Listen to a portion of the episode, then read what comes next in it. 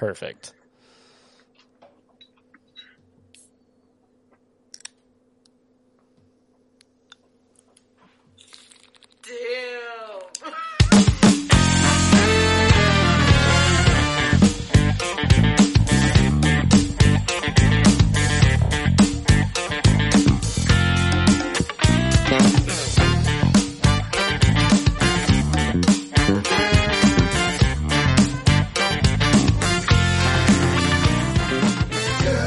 Final gravity. Here we are again. We're back. We're back for the beginning of block three, Plato one. And this is gonna be a fun one, folks. Fuck. I just God, woke up, I- guys. Oh man, we I have been personally looking so forward to this to I've this been episode. very to- to excited for this tasting episode. We've been sitting on beers for a hot second, waiting for this episode. Um, for those fans who are just tuning in, I just woke up and uh, we actually recorded. The first recording of this block was not the first episode of this block, so we are actually going in a little bit of a weird order this time around. And It's uh, a weird time, so we had to do and we, we a had to adjust. We had to evolve. We had to Yeah. we had to create some, and so it's kind of weird to be coming at this now. It, it actually feels we like might- a whole new tasting We episode. we might honestly release block three all as one chunk at this point. By the time we get around to finishing everything, I'm so glad I'm not part of the tech of this episode.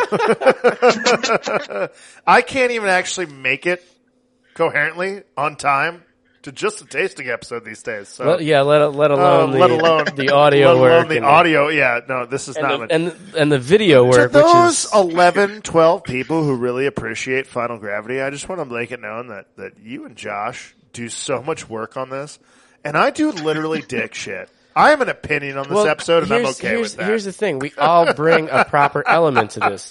Your skill lies locked in your giant head. The rest of us have technical abilities to do the rest of this. The rest of us have real skills, and you're an asshole. So we're really glad to have someone who splits the difference. You know, and that's what Josh is for. Josh has the technical skills and the social acuity to keep all of us balanced. Well, I appreciate both of you. It is good to be back and doing an episode. You Uh, damn I'm right. stoked to say that. It Um, always is. So, CJ, what what what are, what are we drinking tonight? What are we tasting on? Let's Well, give, let's give them a rundown before so we get into it. So Plato three. Are we on Plato three? We're on Plato one. Plato one. Excuse me. Tasting. That's right. Block- We're on no. block three. Thank you, Block Josh. three, We're on yeah. block Yeah. three. It's a lot of numbers to keep track of. And this shit. It's literally three numbers. Uh, it's a lot for me, man. Okay. That's cool. I've- I've- a lot of drugs. One, two, Um, five. Three, sir. Three. Block three is is uh, we we've kind of uh, informally decided is going to be skewed toward lagers, and we've uh, we, when we had the original conversation about this episode, we talked about actually uh, uh, not domestic lagers. Um, I think everybody at this table, uh, Josh, you especially, as as certain pictures on your wall will show, have a fondness for imported lagers. Hit it, hit it. Let's see it. Give us a little shot of that loving that loving thing right there. That monstrosity on your wall. He froze again. Yeah, he- he- he Oh did. no, uh, I'm I'm not in my camper tonight. I'm actually up in the house tonight. So Oh, Oh, shit! Yeah, okay. there, there is no metal Corona sign hanging in the Oh, background. man. no, tonight. but I do have an empty Corona bottle that I finished pre-episode. So Uh, it's, it's almost just as good. Josh. well, right now people are looking at your chest and, and beard. Oh, there he is. he yeah, popped we back actually in. froze on your hairy man chest, Oh. Which actually emasculated me, Josh. And I need you to know that that I, I feel less of a man because of that. I don't. And I, I have. I became very one with the bears in my time spent a- in the woods of Montana. That that's that's a beautiful chest, dude. Uh, you can't. I would not look right if I were covered in hair like that. You'd look interesting if you were I covered in hair. there, there's no. It'd be different. It would. I would. What's no. what's uh, the Adams family? Uh, it- it's like Cousin it. cousin it. Dude. It- You'd- Yeah, you'd that's be that's right kind there. of what would be, be would be happening. Like I don't have the fucking surface area on my skin to Yeah. perpetuate a hairy chest. I'm not sure if it's related. I've seen some small dudes that are very, very, very hairy. Yeah, but they, they might be That's short, true. but they're probably like stockier fellas. That's I mean, I've I've I don't know. It's just. Can we talk about the beer we're gonna drink tonight? you're, you're done on body hair. You want to you want to move from You're body the one hair? that brought it up. I'm just curious. Okay. Um, so anyway, we've been we've been on a lager train for a hot second, and uh, so I decided too that maybe this tasting episode we would try and, which we haven't been able to do 100 percent yet, all get beers we could taste together. So I went to one of our ordering sites. Um, I can't remember what it's called. I think it's called uh, Craft Shack. Called And costs a lot to ship. It costs a lot to ship, dude. To get beers to people right Called now. expansivebeer.com. if there is one extra user that's just tuning in right now, I just want to say we've addressed this a couple times already on the show that that uh, that uh, and I'm, I'm I'm relatively new to Montana still. I'm two years into living in Montana. Getting craft beer out here is hard, and when a third of our membership uh, in terms of uh, in terms of a show, and when gosh, 150 percent of the heart, and that's you, Josh, moved away, which I respect. We had the increasingly difficult um, concept of how do we all taste beer together? Because Josh lives in a place, for those of you who don't know, who, who that has great access to beer, largely and fully, and we live in a place that Josh has moved from that has very shitty access to beer. We have some great beer in Montana. We have some excellent beer in the We Flathead have some Valley. great local beer, but as far as But like being yeah, able to seriously get dope things local beer. from, Right. We we do have some dope local beers. I'm not trying to knock that. But but what also makes your local beers better, and that's been proven in science, or your local anything better has been proven in science, is access to outside product that is comparable to keep the competition up. And half the time we get good stuff in Montana that I've seen, it's date coded out by at least a month, and it's it's mm-hmm. just it's just not. It's not Well, representative. yeah, of because it had to, it had to travel from where it was through Right, down right, through totally, California, totally, up through Arizona, But there's also Utah. Those, there's also those state restrictions we have that make it very hard for outside product to actually even get here in the first place. You know, you know, it sits in a warehouse for like at least a week when it gets here before it can even go anywhere. And for beer lovers, like that's frustrating because we're like, I want to drink that shit. Anyway, we used. Uh, I, I, I jumped on. I jumped on the uh, the uh, the old internets and, and bought us some beer. Shipping was fucking expensive. Tea, you covered getting it to to to uh, to Josh, which We- was half as expensive as getting it to here. the beer And that's what Saz cost more to Passes. ship than it did to make, and I can say that very comfortably and also very frustratingly. Jesus Christ! Um, this is not to knock our crumbling mail system, but uh, we're not going to do that in this episode. Uh, the point Oh is, no, we're gonna, Josh, We're we gonna, got- we're we- eventually going to talk about how crappy the post office is and how much UPS sucks how, how well how underfunded. How, Well, how it's, uh, underfunded, it's- yes. it's a it's a joke. But anyway, tonight we're going to drink some lagers. Tonight we're going to drink four very good lagers, and tonight we're going to start with a lager that when you guys took a trip and you guys both got to go to Portland, Oregon, this brewery you were you came back raving about. oh God! And what was funny is that, So um, and I remember giving you guys some So some options, and you hit. I think you hit about thirty percent of what I gave you, which is you know pretty fair for a recommendation standpoint. But this was the brewery that you you both came back, and and, and what I picked up uh, is in your own words, you both had wonderful things to say about it. And I've met this brewer. His name is Kevin Davies. The brewery is Wayfinder. And they opened up in Portland, I want to say 20, and, and if you guys know better than me, correct me, 2017, I think is when they opened, 2016, 2017.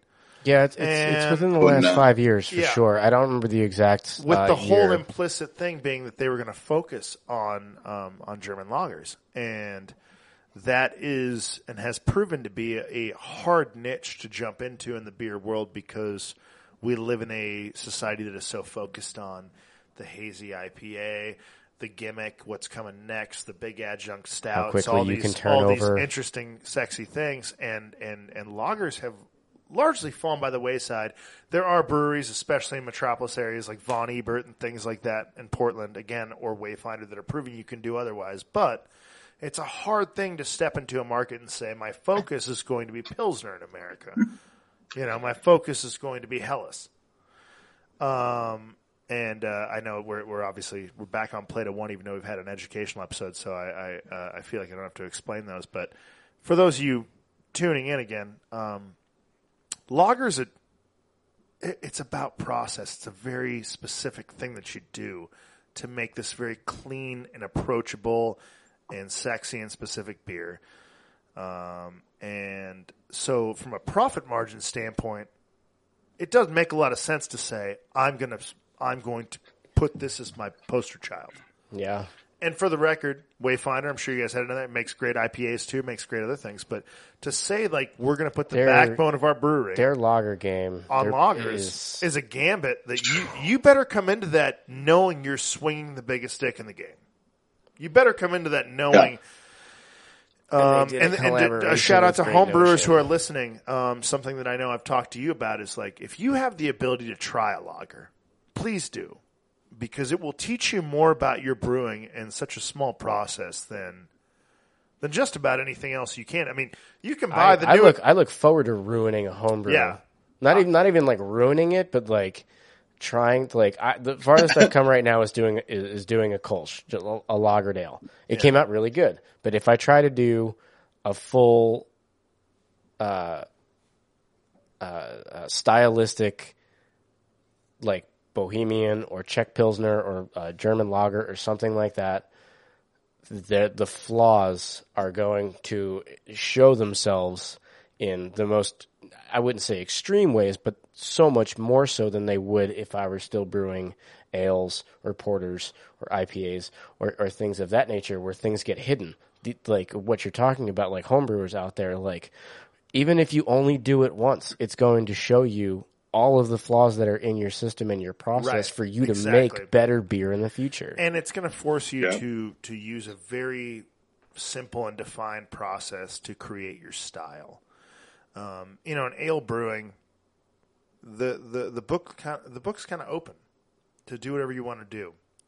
In lager brewing, you kind of have to play the playbook that's already been set up for you and play it well, and that defines your style, not your create. You know, for me, it was always hard because I want to use a new ingredient or I want to um, try this new technique, and again, I won't be uh, cornered into into saying that that's not appropriate in lagers from time to time, but when you're first starting to learn the game, lagers provide you with this very specific path. You know, we've been doing this thing for thousands of years. Don't fuck with it. Just walk the way we've shown you how to walk. And being someone who's very anti-establishment, I find that actually very peaceful. The idea, the, the, the, when you look at what happens when you brew an IPA versus what, what happens when you brew, I find that very peaceful. That you can just come in and say, like, this is my, this is my process. This is what I got to do today. This is. It kind of feels like you're you're a monk when you're brewing, and, and I mean, obviously, that's more akin to Belgian traditions, but you know, Germanic was right up there back in the day. It it kind of feels like when you got to do that process, you just walk in and you just know you got to just hit these points to make mm-hmm. this very clean and precise beer. I- I kind of I, I got a sense of that when I was brewing the Kolsch, but I mean I'm going to do a bière de garde next, and then I think I'm going to start looking at like lagers and pilsners this for this summer because after spending some time and electrocuting myself once, I was able to rewire my air conditioner and create a lagering fermentation chamber. So I think it'll be a fun rabbit. I think hole it's for you to only get down. electrocuted if you die. I think it's just shocking yourself if you survive. That is a good yeah, that's one of the other. That's fair. Either way, there was a, a, a, a 110 volts that ran pretty well up my arm, and you know, and I was just like, okay, I'm gonna take a break and go smoke a cigarette. I, st- I can still feel it. Well, that's pre- how, that's it's been Spider-Man three weeks. I can still That's how it. Spider-Man was created. You're good. You're fine. Oh man. I want to get bit by a radioactive spider. Anyway, let's get into this first beer. Let's start drinking. So, real quick, in case we forget to go through, what we should go through with you guys tonight is every beer that we're going to drink. We are going to drink a Helles Lager from Wayfinder.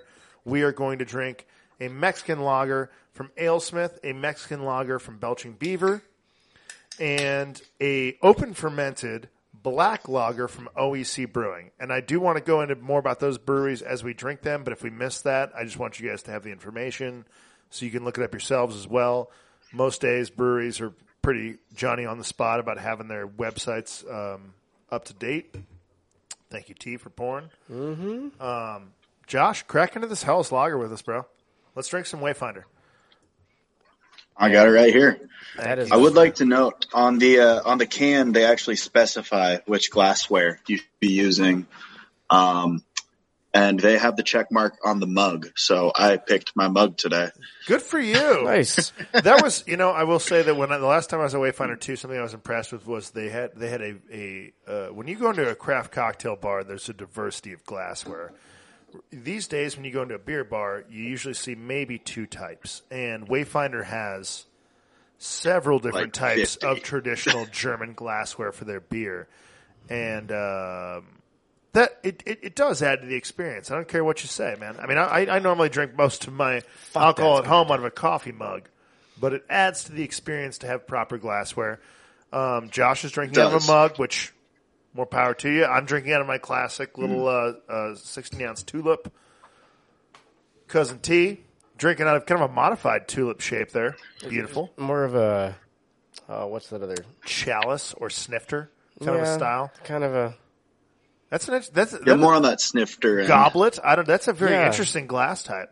yeah. A shout out to um, Poor Decisions Tap Room. But it has the- a, it has a beautiful direction to the shape of the glass, so I'm sure it's uh, you know it's appropriate. it's appropriate. Oh man, this beer this is a super bright beer. Did you guys already drink some of this? I haven't even I haven't I haven't drank it I, yet. I took a I've- little I've been- taste. I've been I'm sipping. sniffing the shit out of it, but fuck, that is a bright, it's, it's perfectly straw colored as fuck. fucking Helles. I will say, um, allergies aside, you get a lot of yeastiness on the nose of that one. It is. You're Mm-hmm. right. You're right. That is that is like bread yeast on the nose. Uh, on the nose. On the Yeah. Nose? On the nose, on the nose, you get that on the yeast. nose. yeah. That is that is like sourdough bread yeast. Mm-hmm. Mm-hmm. Mm. Straight up Saccharomyces fucking lager strain. That is so clean. That's just such a light beer. I don't know how cold you're drinking it, Josh. We've had it sitting out for about 10 minutes uh, from my outside fridge, which is a great cellaring fridge and not a great immediate drinking fridge. So I, again, I, because I just woke up half an hour ago, I apologize for that. But we're drinking this probably at but I mean, honestly, we're drinking it at probably an honest to God good temperature, about 48 degrees. Um, so I don't know if you're drinking it I'm, cold. I'm probably right about there too. I've got a ton of carbonation still rising from the beer. Mm-hmm. It's, it's really gorgeous Yours to look has at. m- way more than mine. which might be Mine, that, that could mine be, poured super heady, did it Did it? Hmm. Yeah. Yeah. I, the I mean, and it's, of course it's there is still a got a slight good. difference in elevation between you guys and me. So that's fair. that's a big thing I mean, it's still got a, a a decent head retention. Like the foam is grabbing the glass like properly, but it's kind of just it's dissipated. It's only around the edge. the the one thing I would say is that for for lager styles I expected more head retention but um you know that being said it's it's also out of a can and I'm I'm going to go ahead and give that a hard pass quickly I'm not, I'm not going to judge the beer And according- simply on its on its aesthetic According to their description, uh, brilliant, brilliantly effervescent with floral noble hop aroma. This was in a 16 ounce can, 4.7 percent. There is that I, I, I I'm, I'm going to go ahead and give it this right off the bat. The hop balance for a lager is perfect. The balance in this beer is perfect. This is sexy as fuck. This is why I like and Yeah. talk This is so much about This Wayfinder. has got some really gorgeous floral notes. You could skew from garden flowers to as specific as geraniums or lavender in a weird way without being I was soapy. get, I was about to say lavender It, on it it. Yeah. has a lavender touch to it without being soapy in any way. It has this beautiful geraniol um, note, which for you uh, for you beer nerds, that's a it's a very specific uh, compound found in hops that is a floral uh, character.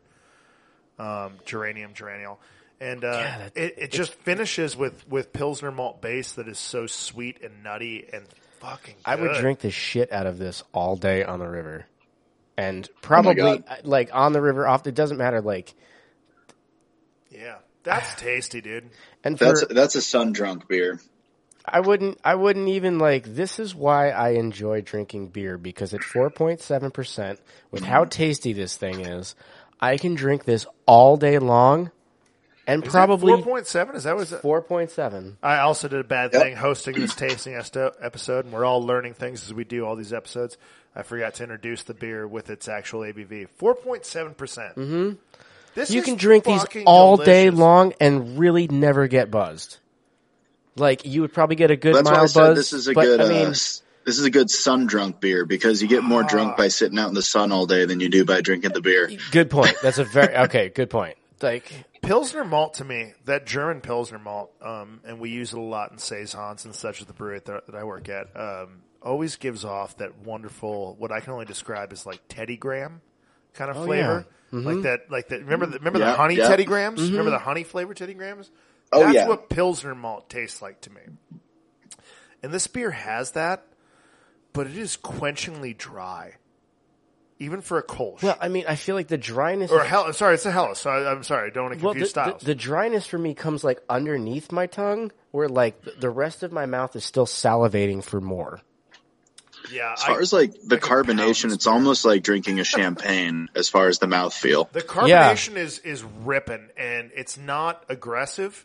But you're right, Josh. There's like a uh, sensation that happens when those bubbles hit my mouth. Exactly. It's like so that- again for carbonation. Whoever, I mean, whoever's packaging this beer, uh, Kudos. what- and, and for Wayfinder for brewing, fucking kudos because this is delightful.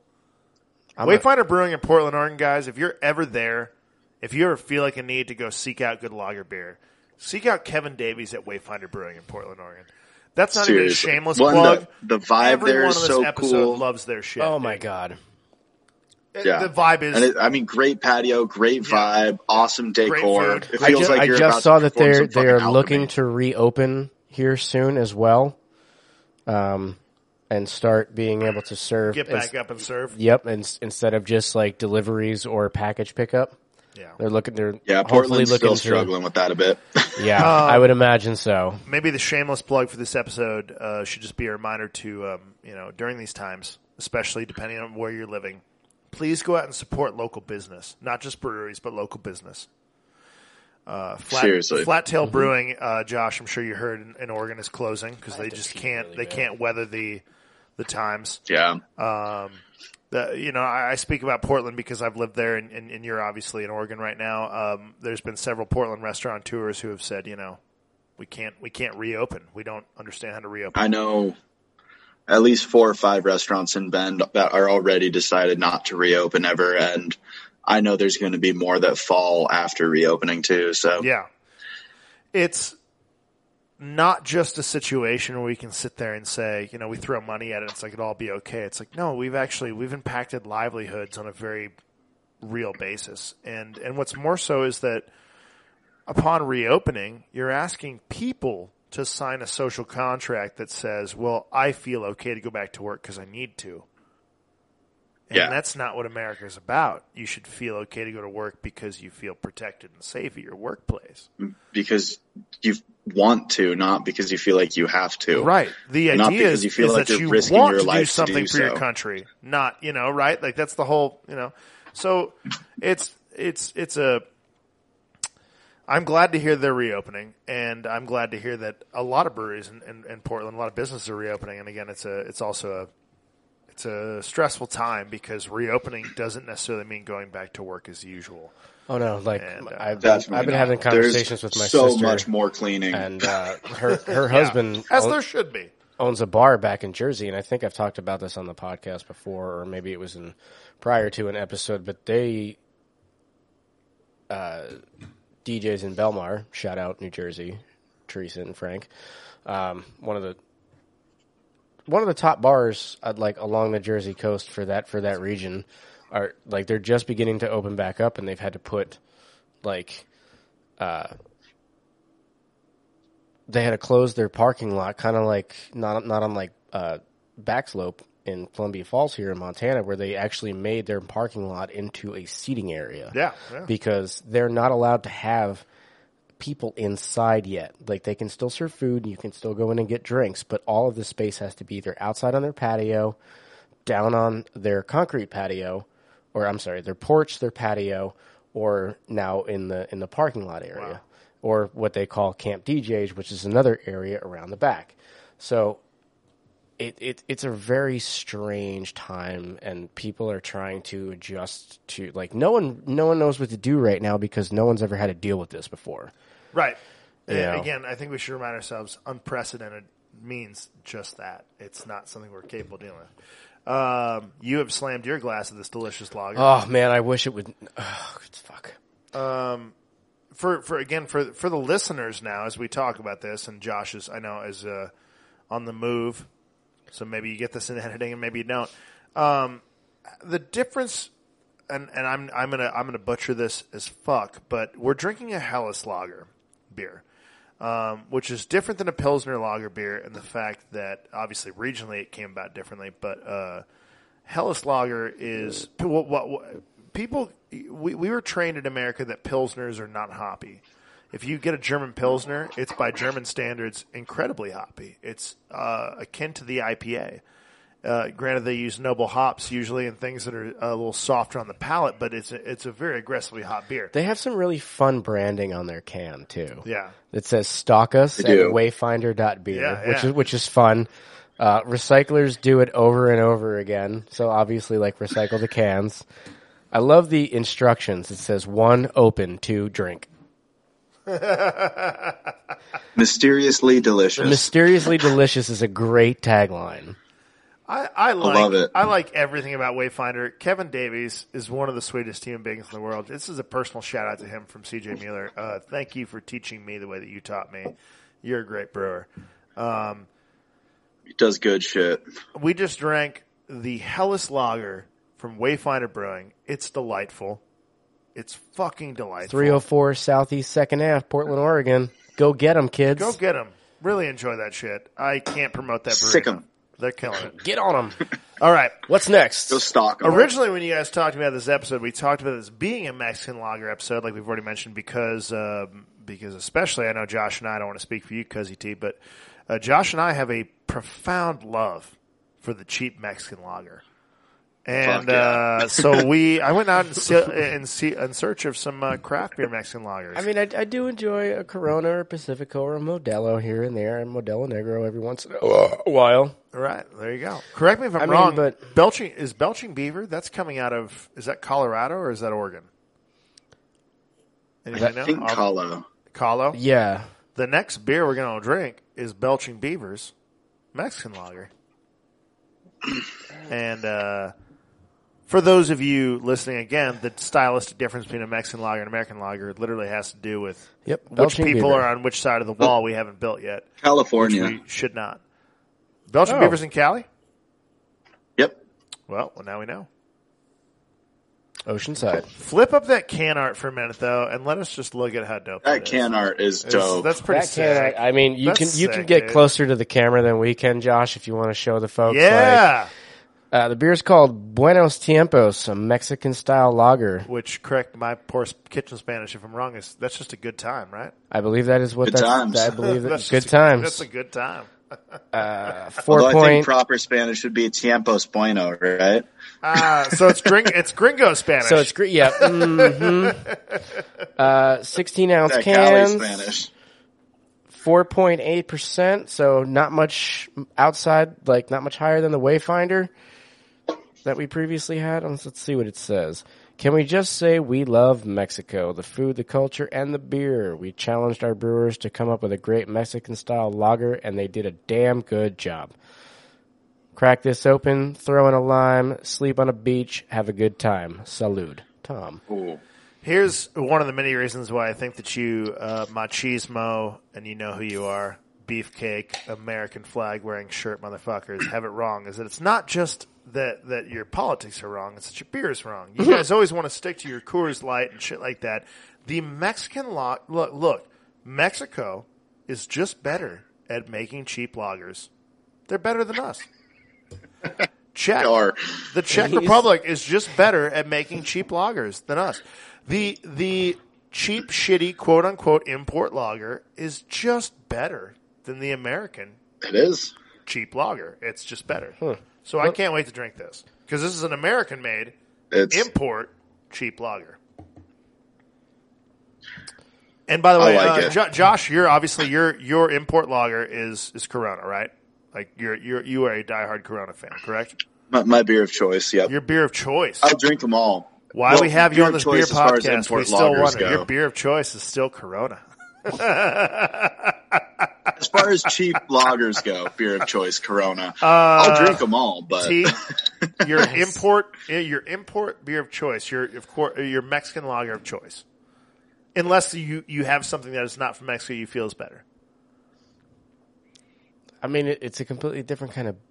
It is. It's exactly, which is why there's there's multiple questions there. I I- acknowledge that. If I'm going to drink an imported lager, and I can't wait to hear what y'all have to say about this, it's going to be Heineken. Okay. Okay.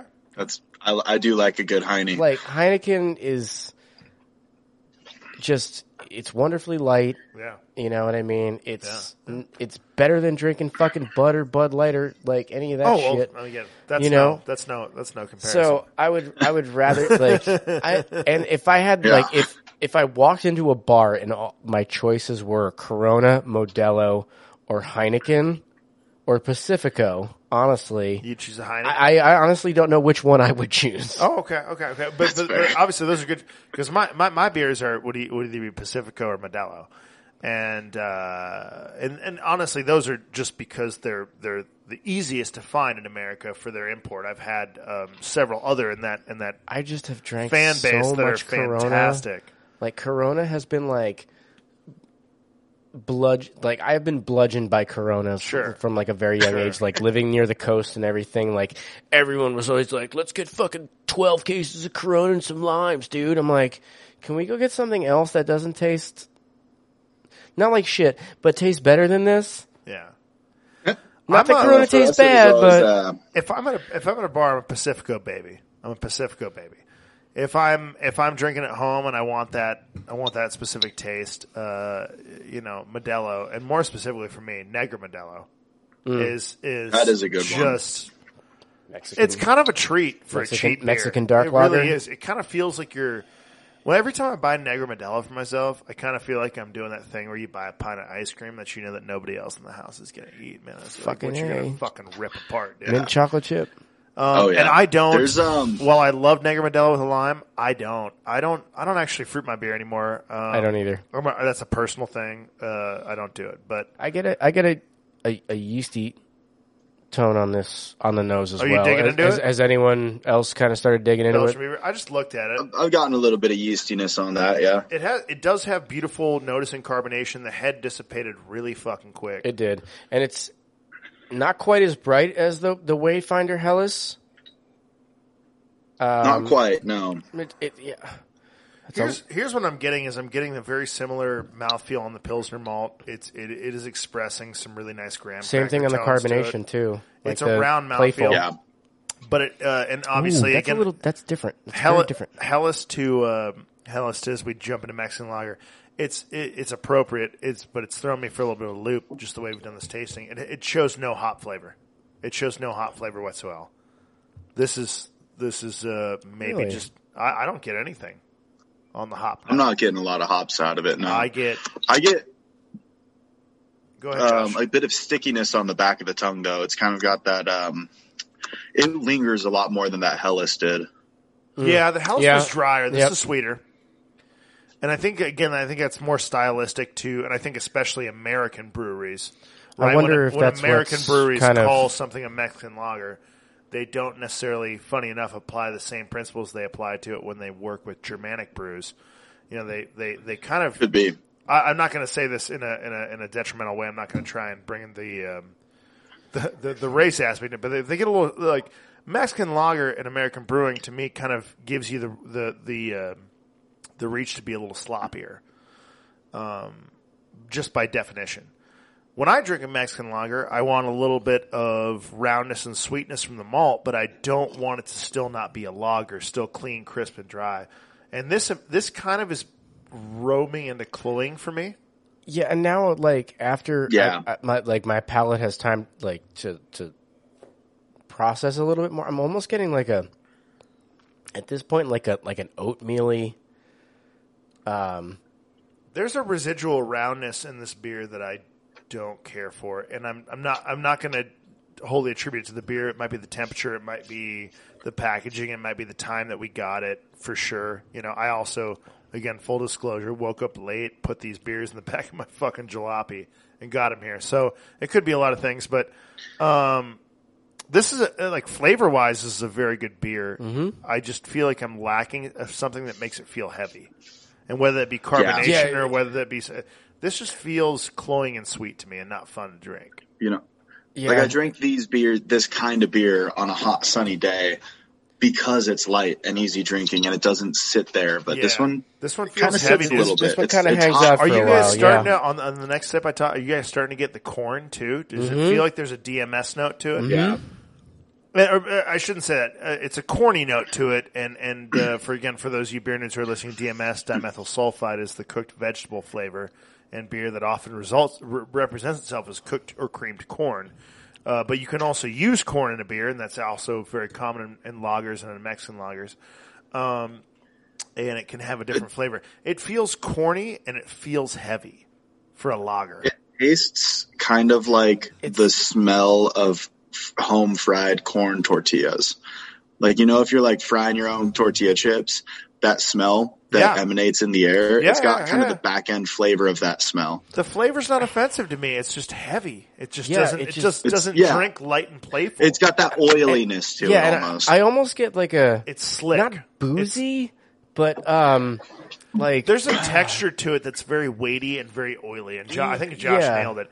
And it's not necessarily boozy or a lot of alcohol. Obviously, it's 4.8 percent. It's not by any means diacetyl or things like that. But it's it just feels weighty in a way that I don't can want you it get to. ethanol It- flavors in beer? You know, Well, absolutely, absolutely, you can. It, Oh, feel, yeah. it feels more to me like It- just when you eat something. I think I think the corn tortilla hit home is like when you when you eat something starchy. It just feels, it just kind of feels heavy. yeah. For a It- It's almost 4.8. like the last, like a bag of Josefina's tortilla chips, you know, Okay. where they do get greasier the further down you go. And that last chip, it's still really fucking good. Yeah, but it's I got all that uh, kind of starchy greasiness that has descended from the other chips, and it just lingers there a little bit, a little now- bit longer. I'll And, say because- this and now it. I'm just starting to get like a residual like stickiness on my lips and my tongue. Yeah, I think You it's know? just warming up. I, I will say this: if this beer was ice cold, I wouldn't complain about it, not one bit. It's a good beer. I think a lot of it's the temperature. A lot of it's temperature, but but but that being said, uh, and for our beer listeners, obviously, we generally drink beer too cold. Uh, just like wine, it is meant. It, it- if you really want to see the flavor in a beverage and the technique in a, in a maker, it's meant to be drank at a certain temperature. Obviously, again, the Mexican lager, it's a cold drinking beer. The fact that we're drinking this at 48, it, it's by no means a warm beer, but it's feeling pretty heavy to me, and Yeah. I'm not. I'm not enjoying it the way that I want. to. I agree. I agree with you on that, that. That there's a misconception about like what temperature you're supposed to drink beer at. Right. People are like, you should drink it between like 34 and 38. I'm like, mm, no, no, sorry. no. Sorry. Um, for nerds out there, uh, ales and, and, and generally warm, what we call warm weather beers, everything from a pale to a golden to a pilsner to an IPA to whatever, what's a fucking ever. Uh, you, you usually want to drink that between about 39 at the coldest and 48. And that broad spectrum of temperature will bring about a broad spectrum of flavor change. Um, there are some European ales, porters and stouts even, they tell you you shouldn't be drinking above 55 degrees. Um, it's just, it's all part of this whole thing that we talk about and we'll continue to talk about in this episode about how beer culture has very much been transformative in our eyes versus wine culture. You know, wine culture was always this very, uh, it was a performance, whereas beer culture is like, we're just fucking slamming beers Yeah. you know, and, and for a long time in Europe and, and in the history of beer, there was just as an elegant a process to drinking beer as there was to wine. Uh, yep. And as we drink lagers, especially, we should we should be respectful, and we have been, I think, about that already. That uh, this this is not a bad beer that Belching Beaver is No. by any means. No, they did a lot of things really, really well with Um, I, it. I wish I wish I was drinking it colder, and that's an American in me. But it, it, it, it's it's style and it's everything like that. Um, Well, I mean, if you think about the climate of Mexico, right. chances are finding a super cold beer Well, 50-50. you think about the climate where beer was invented, you know, in Mesopotamia and, and, and in Egypt, and like they they didn't have ice box. It wasn't like they were drinking cold beer back then, right? No. you know. No. So and then also, look And that's at, why look they made flavor. wine We know that that drank that, it that like- chilled flavor does not represent what it really is. So it's it's this delicate balance between us being Americans and wanting to drink fucking cold fizzy liquid all the time, and also respecting the fact that flavor is transmitted by heat, by Yeah. you know. So like deglazing a fucking pan. so belching beaver, we're not knocking you, um, but I would say if you if you pick up this can, my first criticism is is uh, it felt out of balance to me with the sweetness versus the hops. But I know we were just coming off of Helles. I know we're going into Mexican. I know they're different styles. It just I kind of wanted I kind of wanted one more dimension from this beer. Mm-hmm. One more thing to say like wake the fuck up. Yeah, I would, You know? I would, I would give this beer a, a solid six out of ten. Oh, easy. I'd give it a solid seven. I just and that's not a pissing contest. It's just I wanted I wanted the wow factor and I didn't get it. Yeah, and I think, I think that's why it was good. like it was good. a little on the lower side because I'm not, I don't like that heavy, like that heaviness, that residual heaviness that comes at the end of this. Like, Belching beaver. If you put Like, carapils, like if a friend it out. picked up a six pack of these and handed me one out at the campsite, I would drink it any day of the week. of course, Probably not the six pack I'm grabbing off the shelf Yeah. for the No. campsite If, though. if this was a little drier, if this was a tiny bit drier, I'd say I'd, I'd dig it a lot more. It's I, I know that drier is not necessarily the standpoint from for a quote unquote Mexican lager, but if this was if this beer, well, no, but from a style no, standpoint, no, no. I was just, I was laughing back to myself about your comment. Be like, if you're using CaraMunich or Carapils in Carapils, this, just take take this, it take out. it out. I just I, I feel like they were I feel like they were intentionally trying to sweeten this beer to make it a Mexican lager, and they could have just made it a lager, and it would have been great. It would have been great. That's not to say Mexican Yeah. lagers are not, not great, but uh, th- what I mean by that is that uh, sometimes when we chase a style, we focus so much on these three or five beers that we've had, and not on just like just make good beer right? Don't overshoot the mark. Don't don't play too hard toward one side. Let your beer be your beer. It'll be fine. This feels like they were chasing a concept where they're like, yeah, we got to make it a little bit sweeter so it's more approachable. and It's like, no, I would have liked this beer drier. yeah, I really would. This was, I mean, this beer was. I agree. Good. Yeah. This beer was good. It was just too sweet. And That's at the end of the day. yeah. it's There's cloying. just too much, resi- yeah, too much residual sweetness. Um, yeah. Number three. Speaking of build the wall, AleSmith Brewing. Oh, are we moving on? We're we to are the sublime Mexican lager. sublime. Ooh. Uh, I will say I'm pretty excited about this one because it's made with Sublime, you know. Right. I'm actually surprised you don't have a music cut for this. Um, I mean, we we could se- certainly Thomas. do a music cut for this. I this. kind of thought, in a weird way, that when I picked this beer, that, that you would have a music mean- cut for this. I guess because I didn't real I when you first brought them over and I looked at them, I, I looked at them for a moment and then I immediately packaged them to send to Josh. Right. So I didn't actually look at the artwork and the fact that they have uh, the cover from Forty Ounces to Freedom Let me just ask you, how hard would it be to put on Santeria for, for 30 seconds right, right now? now. It, it would- And, and, and cut this into the episode. oh, I mean, You know, how hard would it be? Oh, I mean, I'm just asking It's- you it's all not to work. all. All it's gonna I take mean, is me, I uh, was here an hour here, while, early he, while he today. looks that up, you know. I mean, it's it's going to take literally about three seconds because all I have to do is this, and then that. We'll be right back. Listen to the smooth sounds of uh, this new band coming out of Southern California.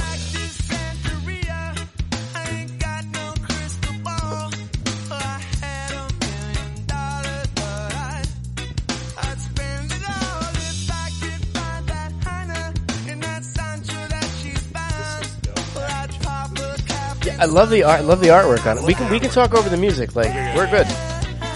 I'm I'm just sending a Snapchat of this to Todd because I know he loves Sublime as much as we all do. Awesome. And there's nothing wrong with talking over music. Oh, okay, good.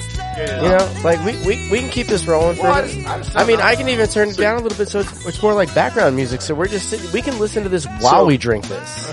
The the cool thing about this one is it was a beer made in collaboration with Sublime and AleSmith Okay. to celebrate the release of 40 ounces to freedom by Sublime. Um, and so they So it's wanted to make a beer to 1994? celebrate that. Okay. If I'm correct, 94 was the release of 40 ounces. I think so. That sounds right. Um, I, I wouldn't know the date off the top of my head. I also love how the top of the can is black instead of your traditional silver can. Look, and this is The pack teching is, is great dope. pour, CJ. This has great head retention right now. This is the best head retention we've seen all night, as far as I'm concerned. Oh. That sounded so much like a sportscaster. It's unreal. This is the best head retention we've seen all night. This man is really going for it. What can I say? He's I've got a really voice for cruising radio. That's why I started a You got a, podcast. fa- you got a face for radio, Thomas. I have a, I have a face for radio hidden behind a screen that never turns on.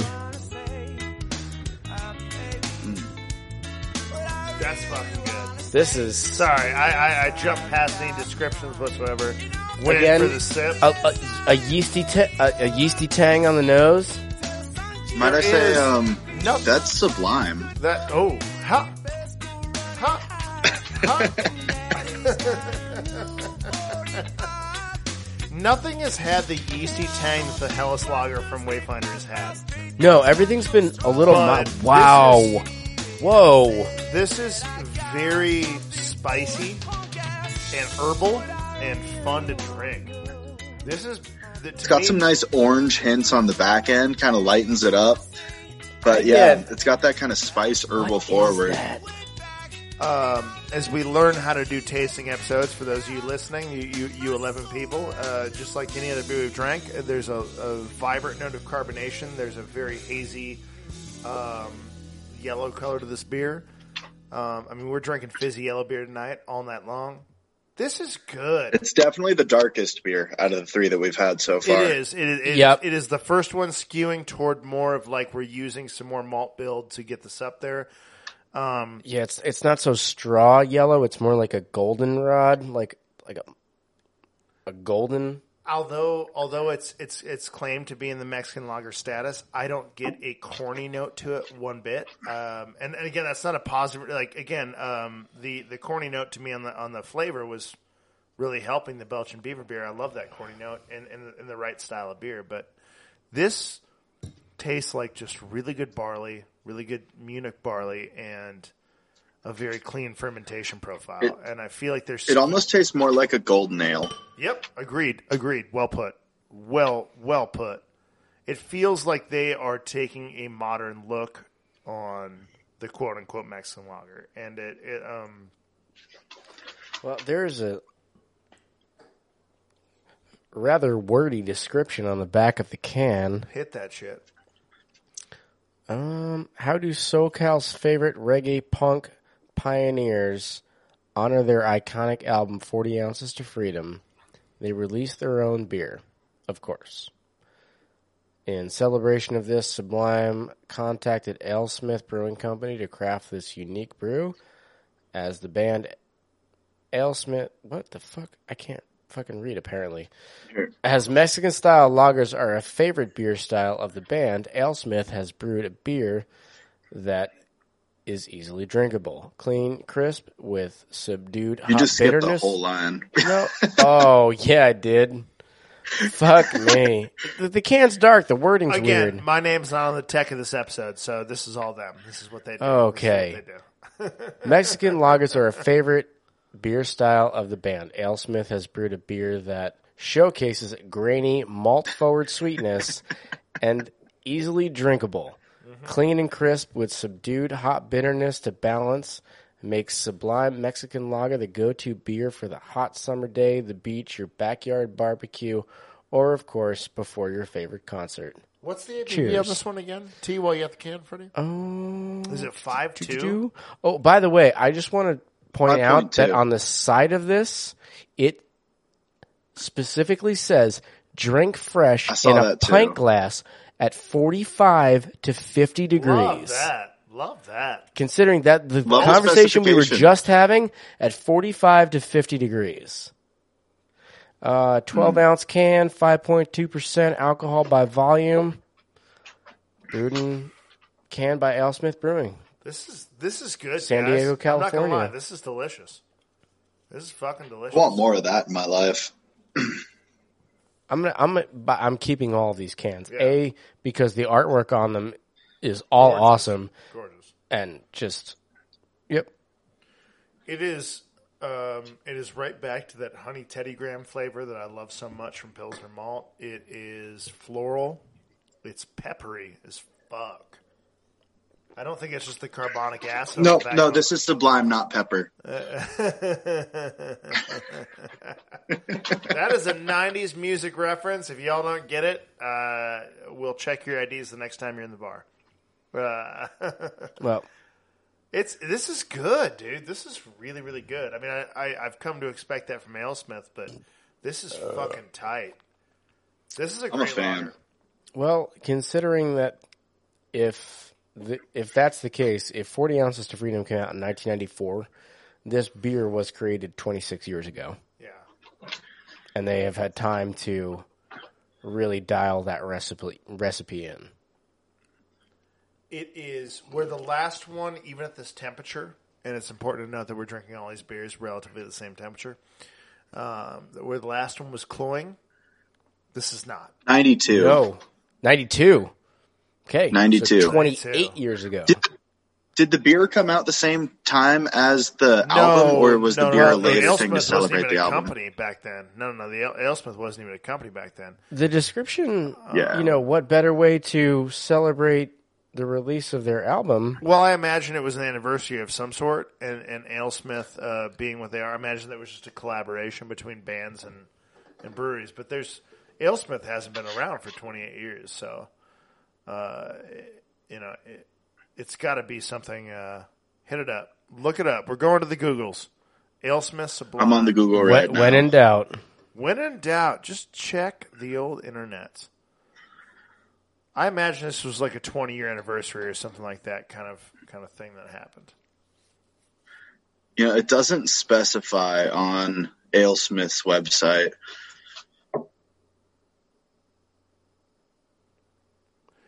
My well, shit won't even what's load. great is that I'm I'm checking the packing code and it was packed in this year. So they've made this beer before. They've made it several times. If it's an anniversary beer, um, it's fucking good. I'm gonna go ahead and give this a thumbs up. You know, this is this is tasty. I, I agree. Um, that that one gets a thumbs up. This is good. Uh, it was to celebrate the 25th anniversary. 25th okay, anniversary. release. 25th Okay. anniversary of the album. Which was three years ago. Three years ago. So it was, yeah, Uh, but this this beer that we're drinking was packed this year, so they've made this multiple times now. It's been it's been good enough to make again. Um, and I could crush. I understand a why. Shitload of this, I mean, as, as far dude. as It's are you not getting the peppery note? Are you guys not getting like there's like an I am. Oh, no, I'm getting the I'm, pepper I'm also shit. getting something else that I cannot put my fucking finger on, and it's driving me crazy. It tastes like Couldn't Teddy tell in an arugula salad. it almost tastes Maybe like um, that's what it is. It's that like weird, There's astringent a green, there's bitterness. a green pepper bitterness that's so wonderful in there. And I mean, it's it's it's it's not a it's not a flaw. It's just so it's so vegetal and wonderful in there. But it's it's soft. It's soft. It is. There's a beer I I am trying to. Oh, um, Monkless makes a peppercorn wit, and this tastes so much like that. That's the slight pepperiness to it Yeah. has so much of that peppercorn wit Yeah. flavor going on to it. It's, just it's, hot on the back end, and it's not ethanol. It's just it's spicy. It's not even like black pepper. It's like, It's really like fun. white pepper. It's fun. just That's a good beer. Whatever you guys like did, it. AleSmith. L. Smith You cheers. sucked at a lot of things lately, but great, great job. I'm, I'm just joking. I'm just I cannot edit You that out. honestly, and, and you can you can go ahead. They'll hear that. It's fine. Um, AleSmith, you guys are great brewers. This beer rocks my fucking socks off. This is dope. That's I That's cannot tight. disagree. that's a good one. And I feel like the more we drink beer, obviously, uh, we forget about the good beers before it. So I'm not going to not lie and say that I, I I love the Wayfinder beer. That was just that was just easy and perfect. And the Belching Beaver was Yeah. not bad, and it had some very good notes to it. But as we're now into beer three, this is fucking good. I just I, Damn, I'm it at a point where I can say that this is fucking delicious. Um, and we're still below that 5.5 ratio in alcohol, which makes me so happy. Makes me so happy as a I'm- beer drinker. Yeah, because if we had been I'm drinking definitely getting anything, another six pack of that. Yeah. if we had Yeah. been drinking anything higher in ABV up to this point, I would no longer be able to formulate sentences properly. I've had a long day at work. I haven't had much to eat. Right, right. So I'm super happy that these are all low ABV. These beers. we're doing a lager episode on your late night. this I is- learned my lesson on uh, the last tasting episode where you guys were splitting 16 ounce bottles and I was drinking the entire ones. I'm pouring myself half the bottles right now Just and I'm going to finish them later take before your I pass. time. I know, I know. Um, Oh, that's it's so hard. awesome. To, it's so hard to taste beer for me, obviously, because I, have- a problem with drinking beer. But I, I, I, I want four more ounces of every one of these beers, and just to more I to don't more have a analyze with them. drinking beer. I'm really good at Yeah, it. I'm, I'm great at drinking beer. It's never been a problem for me. uh, it's been a problem for everybody else around me. It's I've, never been a problem for me. Um, splitting cans of My beers fucking left leg fell asleep. so hard because some of these beers are, are so good. I want I want them all. Um, the last beer in our tasting, and I will I will personally apologize to the viewers. I have not done my research this this time around. I, I uh, it's been a crazy week with reopenings and, and things like that, and trying to figure it out. We're gonna drink a Coolship Lager. Let me just go ahead and, and, and, and quickly define what is a very complicated thing. A cool ship is an open fermentation vessel that both cools the beer and allows natural microbes to potentially get into it by the fact that you just pump a beer up to this big open tank and let it sit. And that's where fermentation occurs. OEC Brewing, which is out of T, can you help me out? You got the label right in front of you? I you? do. Can Sorry, you find it? my, my leg is asleep and it's fucking. I know, I'm seeing Uh, you Oxford, struggle. Connecticut. So, CT, Connecticut. Oh, I'm going to be Brewing. entirely honest and say I think And this is the for first those Connecticut beer I've that ever had. for that for those that It's don't the know, first OEC brew- brewing beer I've ever had. OEC stands for like three Latin words that I can't read right now. Okay. Well, Or ordinum eccentrici coctoris. You you Yep. read that and tell me. th- always excite the cock is No, what I'm going to say that, that that's what that means in Latin. Always You read that right. I don't know what it means, but you read it right. Always excite the cock. Okay, I just like I don't know Latin at all. Oh, It's a Czech style black lager fermented in a cool ship open. Look at that. Heady. Look at that fucking head, dude. slope, and he he sloped. You didn't even wait to pour. All right, bring me your glass. This might be a wily one. We got this. We got this shit a little warmer than probably its serving temperature should be. I don't know. Well, actually, probably warmer than they recommend. Probably exactly what its serving temperature should be. Um. It's been sitting Oh, out. that's oh. heady, dude. That's been Okay. can maturated. Yeah, yeah, yeah. That's Look at- that's yeah. cool. That's dope. That's that's wonderful. And for It's more brown than black, to be honest. Um, I'm not, not, Yeah. I'm not trying to rip you, OEC, but it's more brown than black. It's it's dark as fuck in the glass. well, it depends on pouring out. it depends on the lighting It because depends on over the here. Yeah, it depends on the aspect. over here it looks jet black. Josh, did you already you already get in there? oh yeah. Oh yeah, I did. You've been you have been waiting for this beer for a minute. I did two things for you, and I went to Wow. uh, twenty five dollars shipping cost. I got a Wayfinder The beer, aromatic, which the, I knew the you'd be nose excited on about. this. Yeah, and I knew you'd be excited about an open fermented black lager. I did. I did those two things for you, dude. You couldn't even I- wait. You couldn't love even you wait. We it. can't even do a tasting. I love you for a lot of reasons, but especially for this. oh, it's so good, dude. It's nutty. Okay. The- It's the nose light. is It pure- doesn't yeah. sit heavy. The nose is pure almond and coffee. It's pure Mm-hmm. macadamia nut Yeah. and fucking chocolate. It's roast. It's nut. It's a beautiful fucking melange of great. but flavors. it's light. It has that same champagne like playfulness on your on your tongue. that's awesome. That is a malt beer that I could drink on the hottest summer day. Like, you know, Yeah. like yesterday. It was 95 degrees yesterday in Bend, and I got to work on the patio. That's a malt beer I wish I was drinking on a hot summer day. Again, obviously we have we have some elevation differences. For beer nerds out there, CO2 actually falls out of solution very quickly at high eleva- uh, uh, elevation.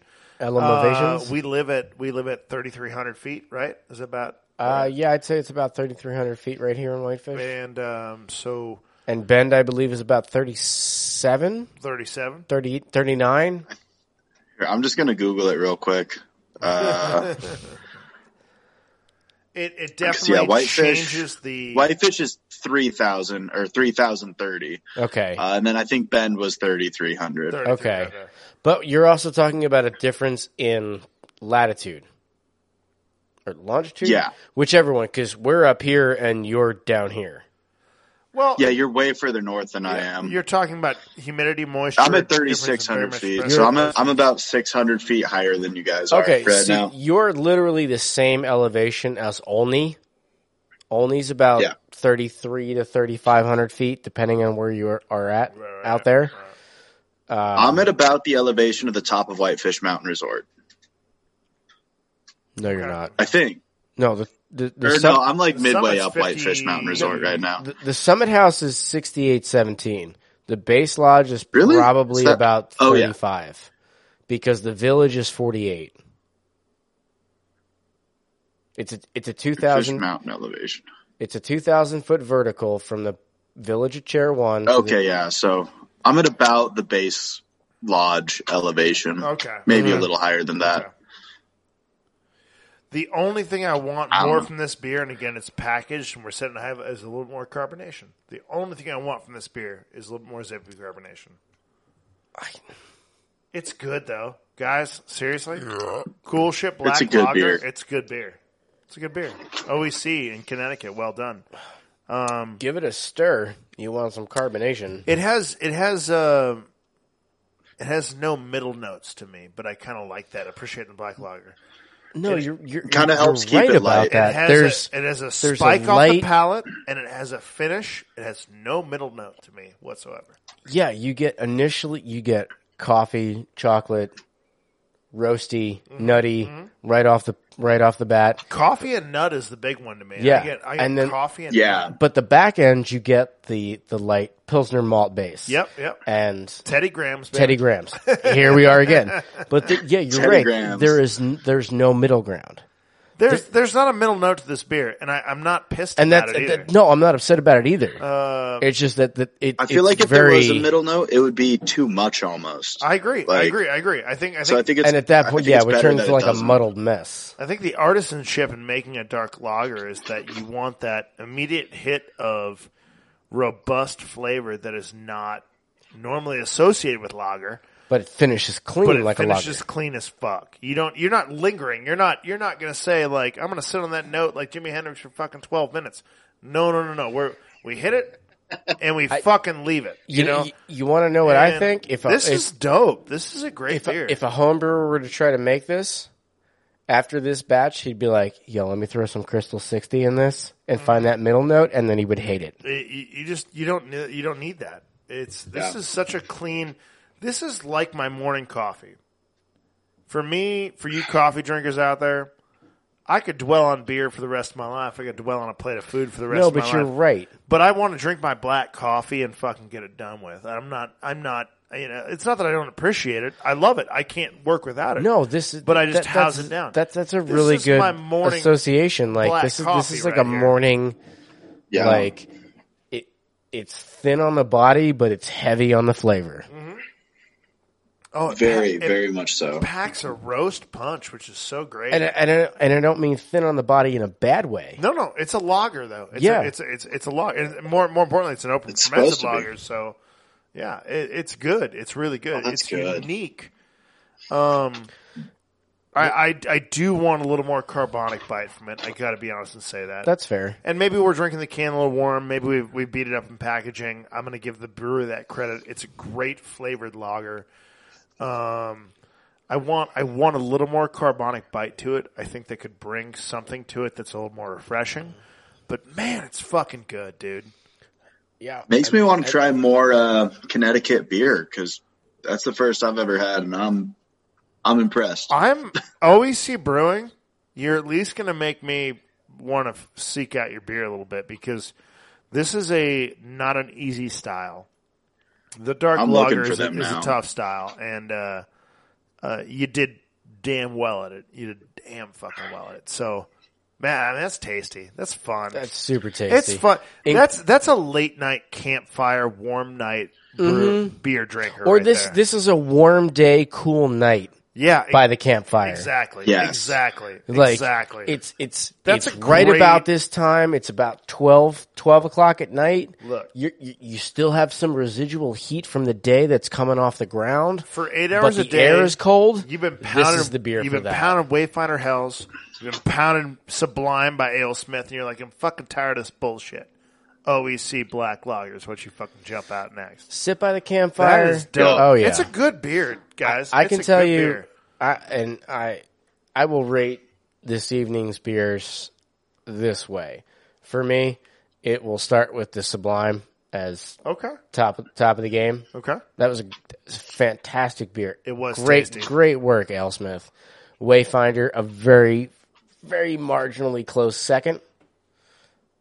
This black lager, and then the Buenos Tiempos Buenos tiempos. from uh, Josh, what was your favorite beer tonight? Well, I will say I went into the tasting expecting Wayfinder to be my favorite beer for the evening because I love Wayfinder and I knew I was probably coming in with a little bit of a bias on that, but that's what I was expecting. End of the day, after tasting the Sublime, I was like, fuck, that's number one.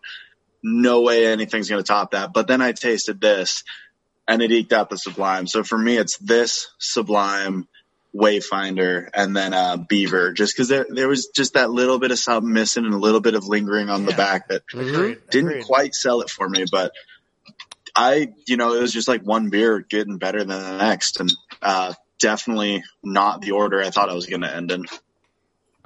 It's hard. It's hard on a vertical tasting. Um, you know, for those out there again listening and want to geek out, always realize that beer tasting, like anything, your palate can only take so many stimulus a day before it's just like, ah, this is this tastes good or bad. and it's also You all know, subjective. it- it's all subjective.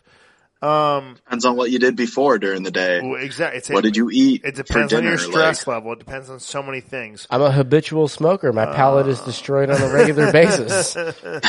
I'm a habitual beer drinker. My palate's destroyed on a regular basis just because I, I, I calculate this shit so much. Um, my favorite, my favorite beer I drank tonight was still Wayfinder. Really? Yeah, it just was stylistically, it nailed it. It fucking nailed it. Now, they Which I find let me- interesting sure. let me jump because- on that and say that that, and I, I'm going to do something that I don't necessarily recommend, uh, at least for us on these episodes. I recommend all the time for people tasting, but to co like the the thing. Remember, remember the end of um, Little Rascals when he wins by a hair, right in the go kart race. The hair behind him is the Mexican lager from AleSmith. It's fucking delightful. It's fucking perfect. It's what I want in a Mexican lager. They are two drastically different styles that get compared too readily because we have a we have an immature palate and immature conversation about flavor in America. The Helles lager, it's its own thing. The Mexican lager, it's its own thing. The, the light Mexican lager, it's its own thing too. Uh, both these were exceptional representations of style. They were fun to drink. If I if I pulled up and I wanted to have a Helles, I'd grab the Wayfinder nine times out of ten. If I oh, pulled up. I pulled up and I was like, "Look, I'm about to go rafting, and I just need something light and poundable." And I was thinking about a case of Dos Equis.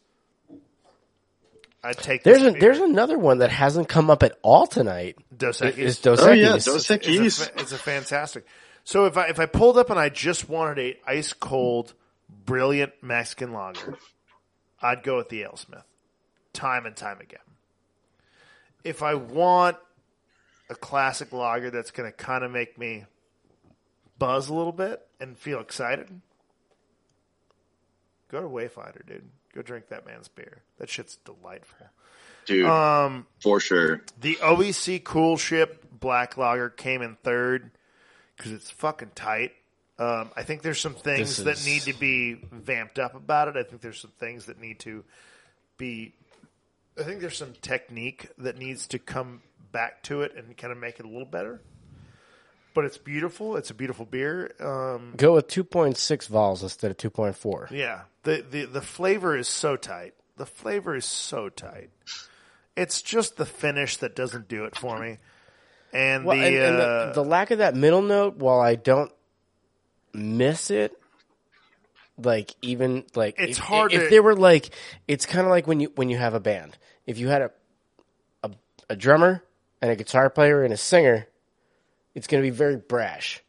You throw in a bass player, right, rounds everything out. rounds everything. Not not that I'm looking for something to be overly Brash, accentuated. right, right, right. You know what I mean? But just something to round out, like just kind of bridge the gap It's a- between the the it's a good the lager. pilsner base It's a and good and lager. and the and the the, the coffee nutty forwardness of it. Just something to bridge the gap between the two. It's a great lager. It's a good lager, and it's it's hard to Yeah. to to knock down the fact that you took a style that is very very hard to achieve perfection in, and you did a fucking damn good job of it. So I don't mean to put you down in third place, OEC, but uh, you're in third place in a tough Spidek. I mean, you're going up against. I mean, it was a hard, It's a hard comp. ball competition. Um, the Belching Beaver Mexican lager comes in fourth to me. It uh, whether it was the way we drank it or whether it was the temperature or all those other things, it just uh, it was it was kind of a yellow fizzy beer for me. It was it was Yep. it was not. It didn't taste bad. yeah. It didn't taste bad. It didn't uh, didn't have any major flaws that I could tell. It didn't have any major reasons why I wouldn't want to drink it. But if I saw it again on the store shelf, I, I'm not sure if I, that would be my first pick. So that, that's the thing. It didn't have any major reasons why I wouldn't want to drink it. Like I would drink it any day of the week, but it also didn't really give me a lot of reason to reach for it right. when I'm looking for something to drink. the reach for factor and the re-drink factor is, is pretty low. It it was un- Yeah. it was uninspiring, and it it kind of felt in a way weighty and like they made the beer to be uninspiring. And uh, I'll just do my own, you know, political cry out to brewers: is don't don't make styles just because they're easy. Make why- styles because you want to make something. That's why every something homebrewer makes ales. make styles because you want to make Yeah. something. You know, make make styles because you want to challenge the the ethos of flavor. Um, this beer felt like it was kind of like a gimmick. It felt like it was kind of phoned in. And I'm not knocking not Yeah. knocking Belching Beaver in any way, but but uh, it, it, felt like the, it felt like it was just kind of like, well, we should make a Mexican lager, so you know, So here's a Mexican lager. it takes more than that. It takes a lot of uh, questioning what flavor means to make a good beer. Um, Helles Lager. I mean, you could you can go on the internet and find a find any kind of fucking recipe, and it's probably right, and make a Helles Lager. But Wayfinder and Kevin Davies, they sit down and they they make this beer that is so in, so fun to drink, so incredibly fun to drink. And uh, so yeah, it's uh, let's not minimalize lagers. Let's not make them cheap and ineffective and unfun to drink. I mean, Josh and I both, you know, we love lagers. Let's drink some fucking interesting lagers. Let's let's drink some dope ass lagers. You know, yeah. Um, so yeah, my my one two three is a is a one two tie with the Mexican lager from uh, AleSmith and Helles. My two to three is obviously the OEC, and my four is uh, is Belching Beaver. And We were all kind of in that same realm. Yeah, You know, like there was Yeah, there was I a think little, we were all little pretty trade off. close in on the one, two, three, and the the Helles and the Mexican. What I want to say is again is the reason that I'm I'm grouping them together as a one two is is because they're different styles.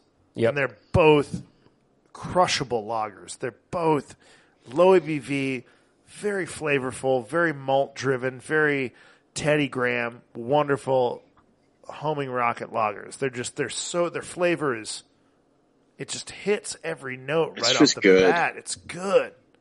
It's good. It's really good. And this is you And know the as much Wayfinder as I is a love little, you guys, it's almost one o'clock in the morning. We did a long episode for tasting. That's not the story I wanted. that. I woke So, up late. I- this But, is uh, I spoke this for a is long this time. is how I'm going to take us out. Thank you, everybody, for listening. Thank we love you, you, all. listeners of this podcast. We appreciate you. Comment, subscribe, do the liking. Tasting episode. Three Final- block, first Plato. one Final week- gravity. The Viking Peaches in Bend, Oregon. The Groovy Bear. CJ. And as always, your inconsistently consistent hosts, Cousin T. We will catch you next time. Thank you for tuning in. Peace And out, we, y'all. we will catch you on Plato 3 The flip side. next time around. Lowrider, Donnie. Donnie, Lowrider. Donnie, Lowrider.